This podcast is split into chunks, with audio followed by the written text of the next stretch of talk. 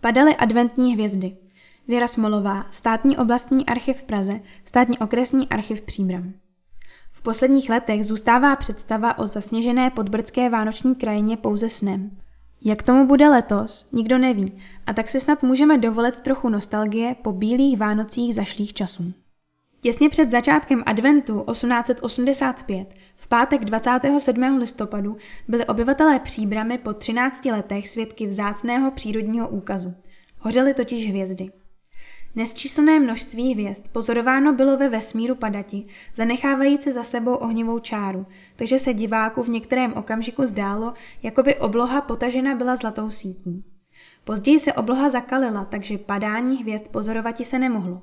Obecenstvo sledovalo tento zjev s velkým účastenstvím, jež si také rozdílně vykládalo, ba někteří neznajíce příčinu tohoto zjevu se obávali, že nastala katastrofa světa. Příčina padání hvězd letos je tatáž jako roku 1872. Země prochází totiž každého roku v tuto dobu dráhou komety, již plukovník Biala na počátku tohoto století objevil, čím se také vysvětluje nepodstatná domněnka, že by se mohla Země naše s kometou sraziti. Roku 1872 a letošního roku přiblížila se Země dle výpočtu hvězdářských ke kometě tak blízko, že jednotlivé části ze skupiny její směrem k Zemi v ohnivém dešti jako meteory padaly.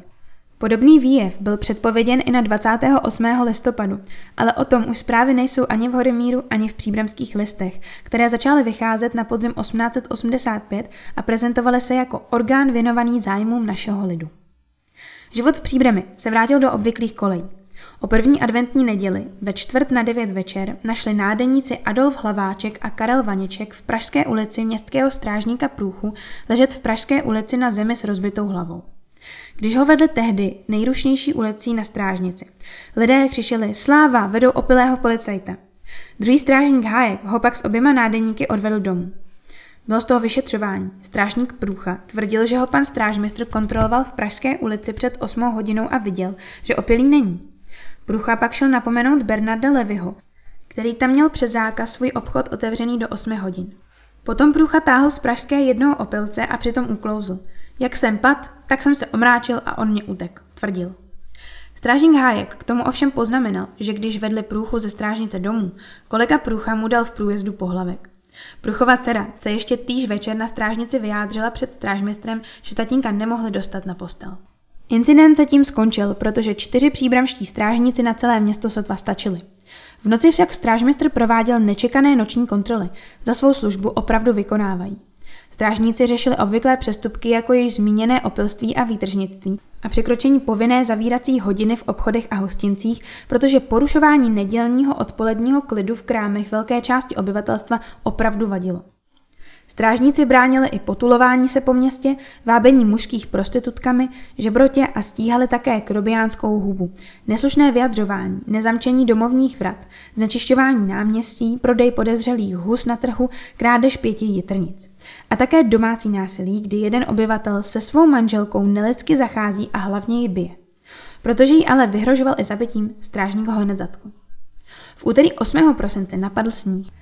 Strážníci zjistili, že voska hoteliéra Maxe Buchara, který zrovna nechal přistavět ke svému hotelu u císaře rakouského druhé patro, stále jezdí na nádraží se saněmi, aniž by koně opatřil zvonky nebo rolničkami. Požadavek, aby byly saně slyšet, nebyl nesmyslný. Jednou totiž jel Bucharův kočí v noci z hotelu se saněmi k nádraží, kde se jeho koně splašili, obrátili se sami zpátky do města a saně rozbili. Štěstí bylo, že tam zrovna nikdo nešel a nedošlo k vážné nehodě. Na flusárně ukradli zloději panu Nebeskému ze dvou úlů 30 kilometrů. Byla velká zima, proto se ponocní Čížek a Slavík chodili ohřát na strážnici už v 11 večer. Ponocný Čížek usnul a tak ho jeho kolega musel budit. Proto odpískal druhou hodinu až v půl třetí, což byl přestupek. Strážníci chodili po městě a zatýkali nalezené opilce, aby nezůstali ležet na ulici a nezmrzli. Množili se krádeže uhlí z volně přístupných hromad na nádraží a údolů, protože někteří lidé neměli čím to. Štědrý den proběhl v klidu, ale ráno na boží hod otrhalo andělům křídla a napadl další sníh. Majitelé nemovitostí byli povinni uklidit před svými domy do 10 hodin ráno, kdy už příbramští chodili ke svatému Jakubu na slavnostní vánoční mši. Tehdy se chodníky sypaly hlavně popelem a drtinami, pilinami.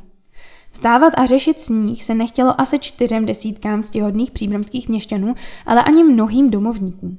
Nebyly totiž posypány ani chodníky před radnicí, okresním soudem a hejtmanstvím, před školami na příkopech, na hrázi hořejší obory, kudy se chodilo na nádraží, kluská byla i lávka přes úvoz u bývalé rychty směrem ke Karlovu náměstí. Strážníci chodili do odpoledne po městě a vyzývali odpovědné osoby, aby zjednali nápravu.